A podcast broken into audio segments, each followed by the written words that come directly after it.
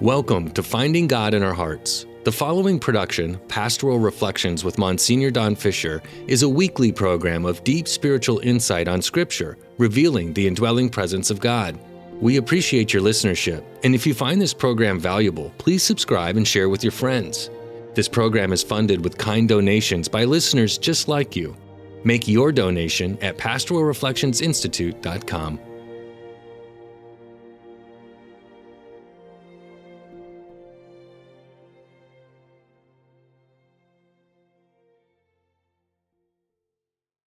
Today we celebrate the 30th Sunday in Ordinary Time, the opening prayer.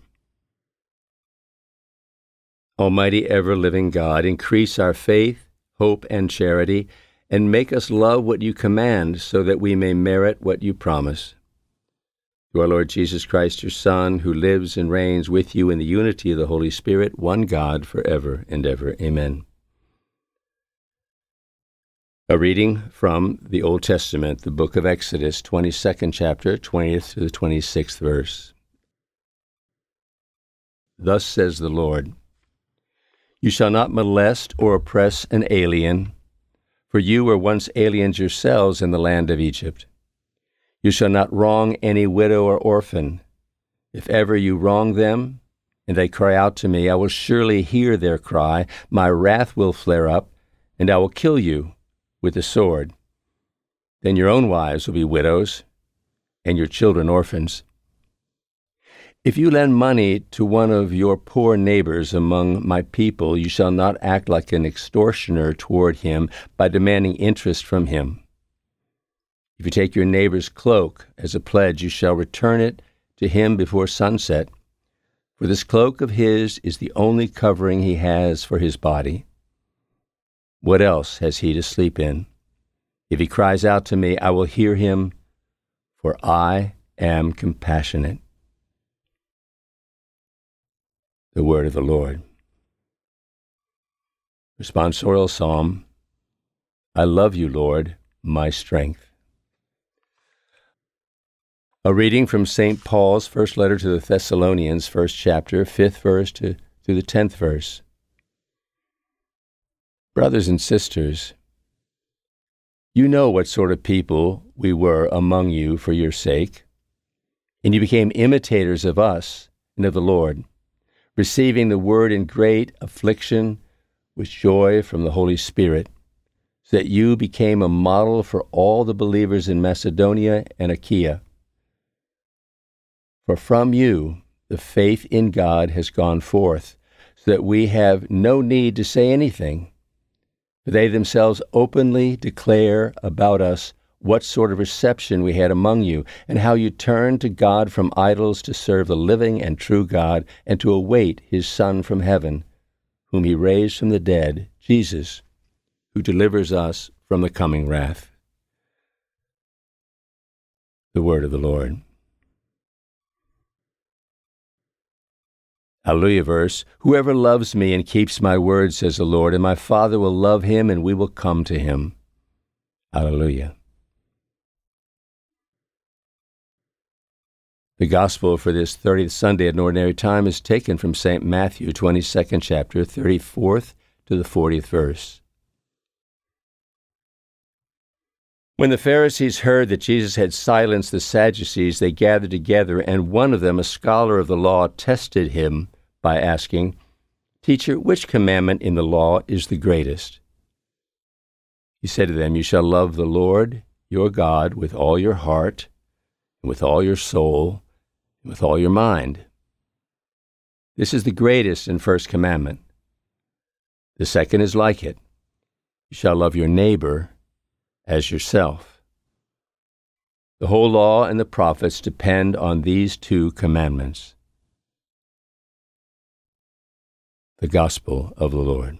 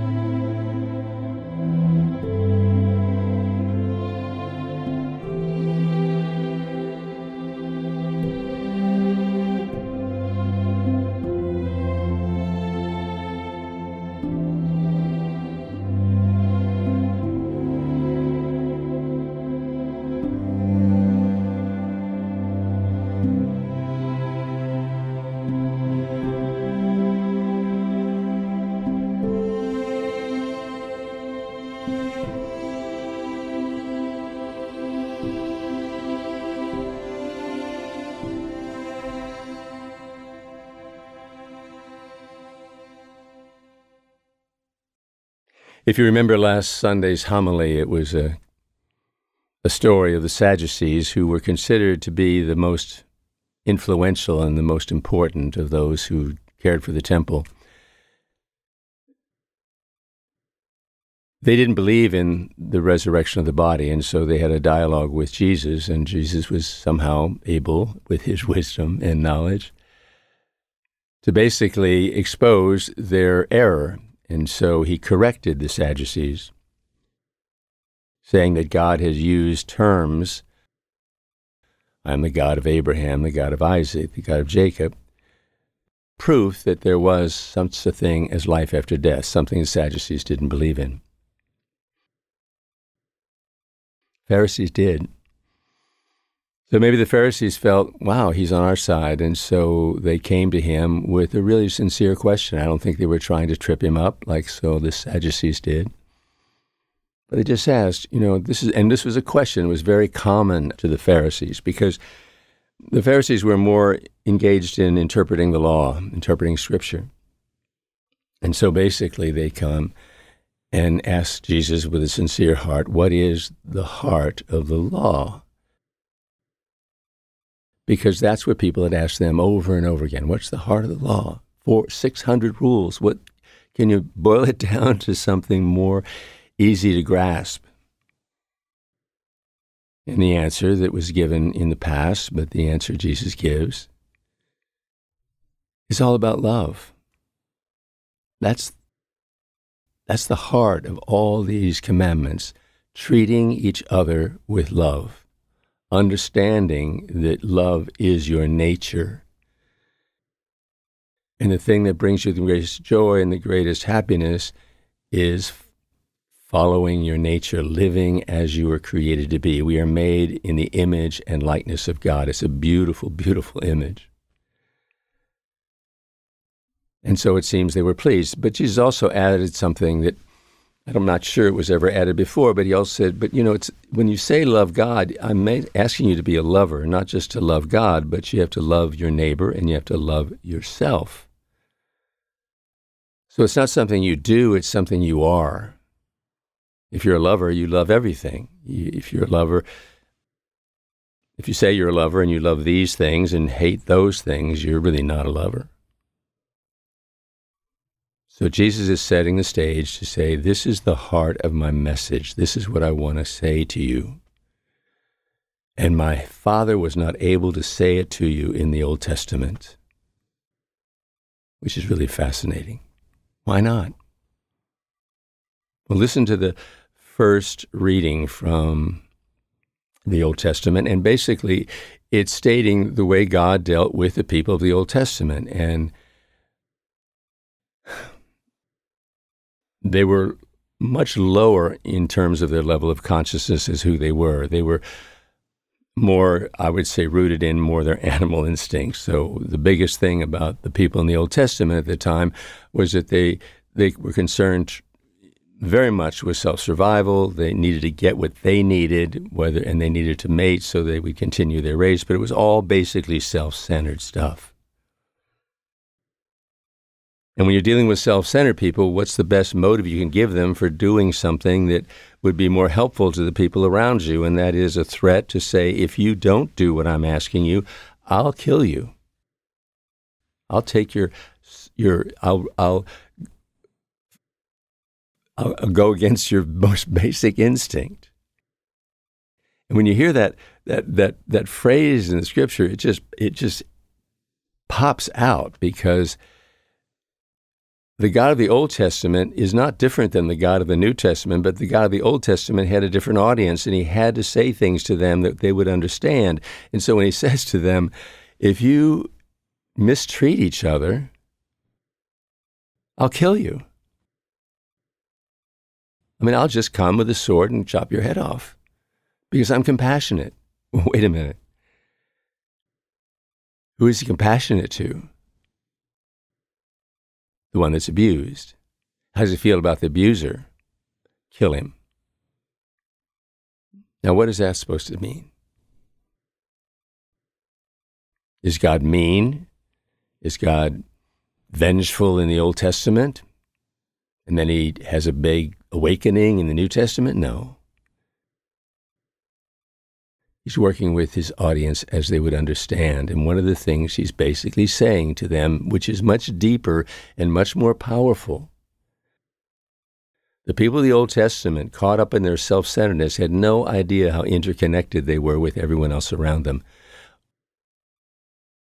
The wisdom behind that statement is if you hurt someone else, you've hurt yourself. If you kill someone else, you kill something in yourself.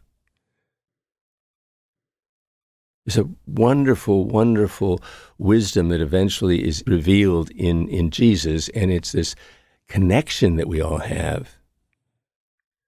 So what what changed the audience?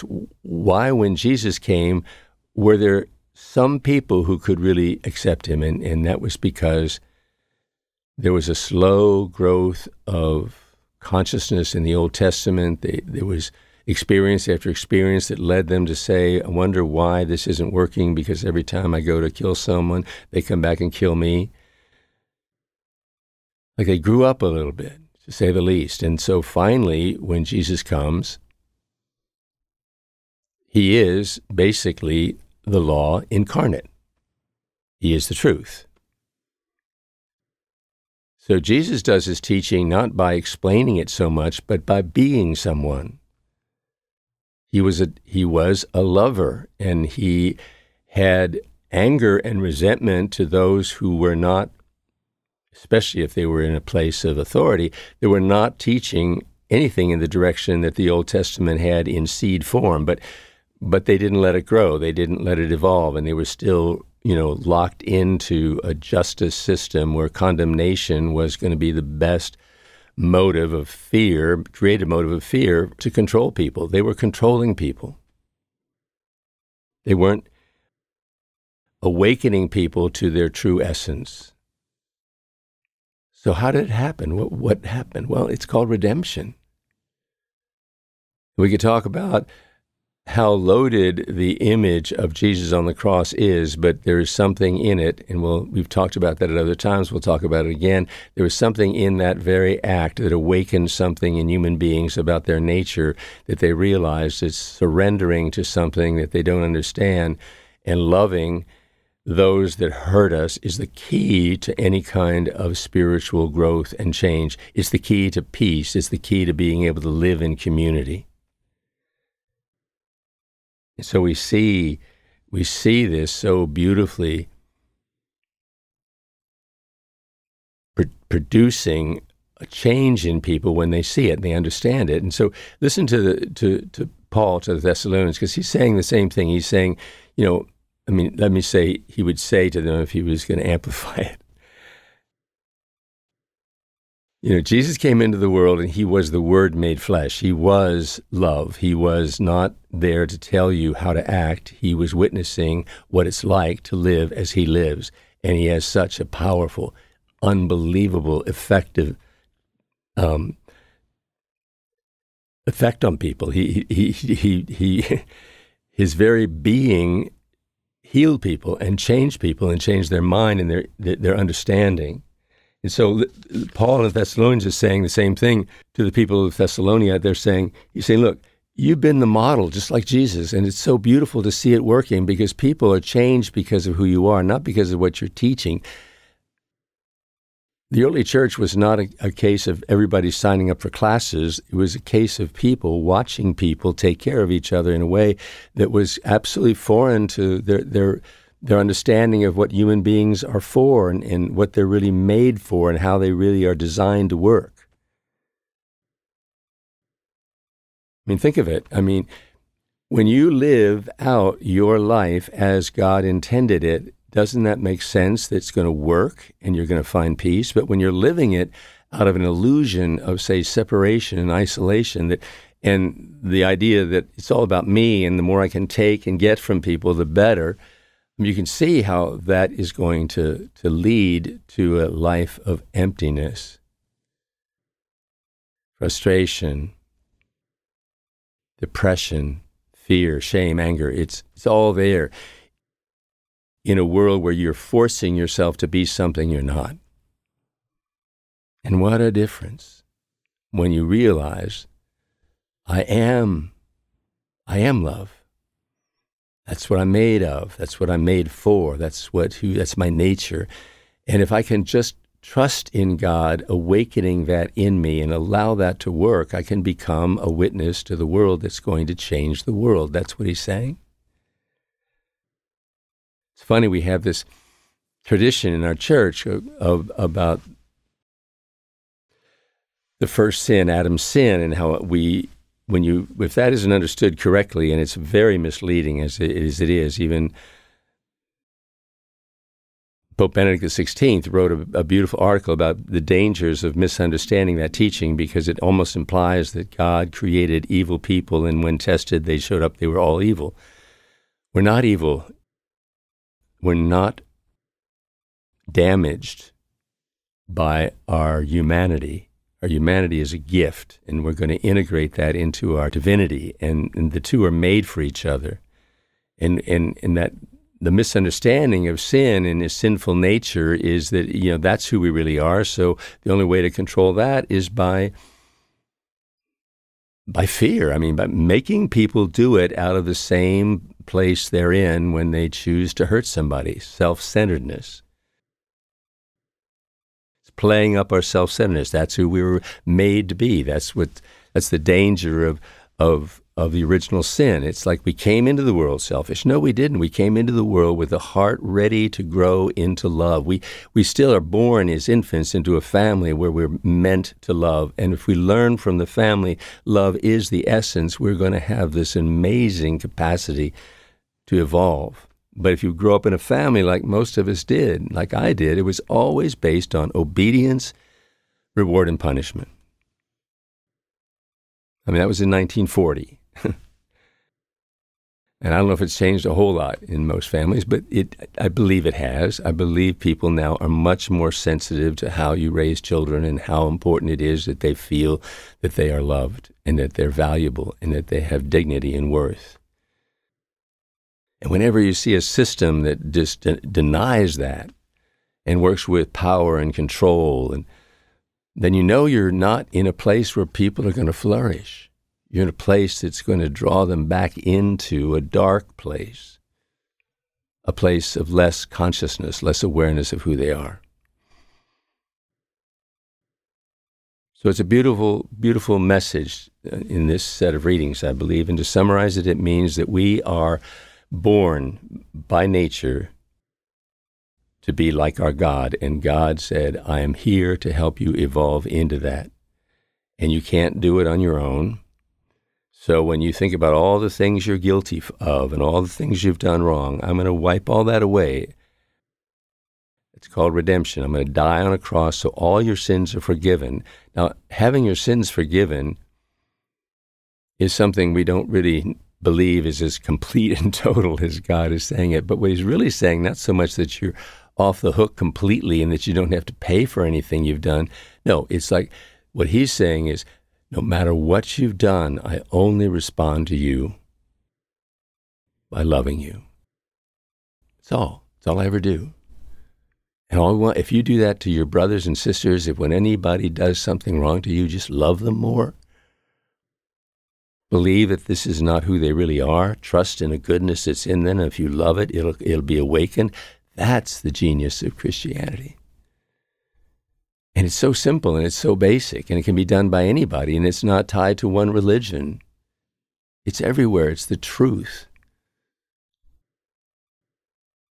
So I pray that the world today, especially, needs to understand this compassion that God has placed in all of our hearts. And the idea that we follow rules and laws that abuse and use people or hurt them, and we think that that's good for some other reason, like it helps helps the economy, it helps me in my job, or it helps them, you know. But if, if it's if it's using people, if it's abusing people, it's wrong and it'll never bring peace.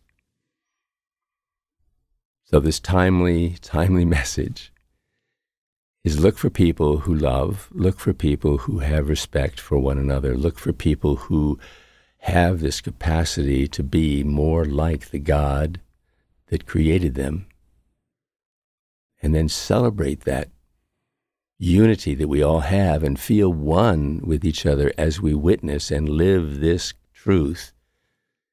And I know the world will be changed. I know things will be different. I know that whatever separates and isolates us, and certainly we have a disease that is reminding us that there's something in us that if we don't, if we aren't careful with it, it's infectious and it can hurt and it can pull us down and it can rob us of energy and we can't, our senses go down. It's all there. Pay attention. Enter into what's happening. Learn from it because it's the teacher and it's always teaching the same thing that Jesus longed for love.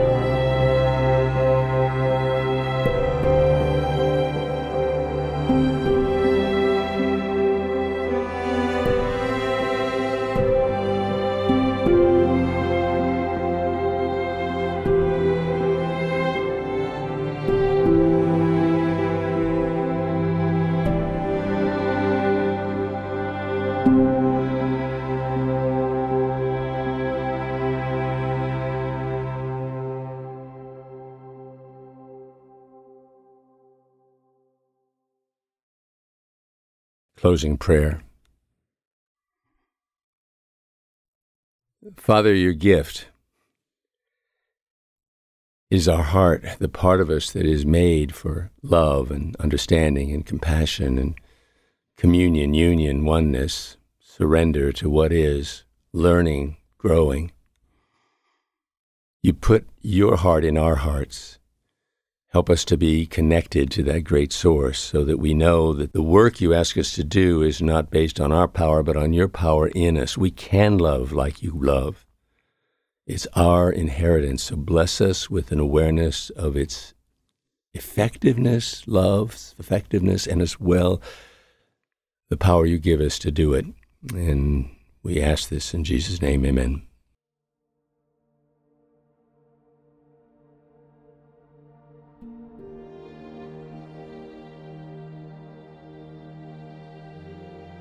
The music in our program was composed and produced by Ryan Harner for this show. Pastoral Reflections with Monsignor Don Fisher is funded with kind donations by listeners just like you. You can make a one time or recurring tax deductible donation on our website, pastoralreflectionsinstitute.com. We thank you for your listenership and your continued support. Without it, this program would not be possible. Pastoral Reflections with Monsignor Don Fisher is a production of the Pastoral Reflections Institute, a nonprofit in Dallas, Texas dedicated to enriching your spiritual journey. Executive producer Monsignor Don Fisher. Produced by Kyle Cross and recorded in Pastoral Reflections Institute studios. Copyright 2023.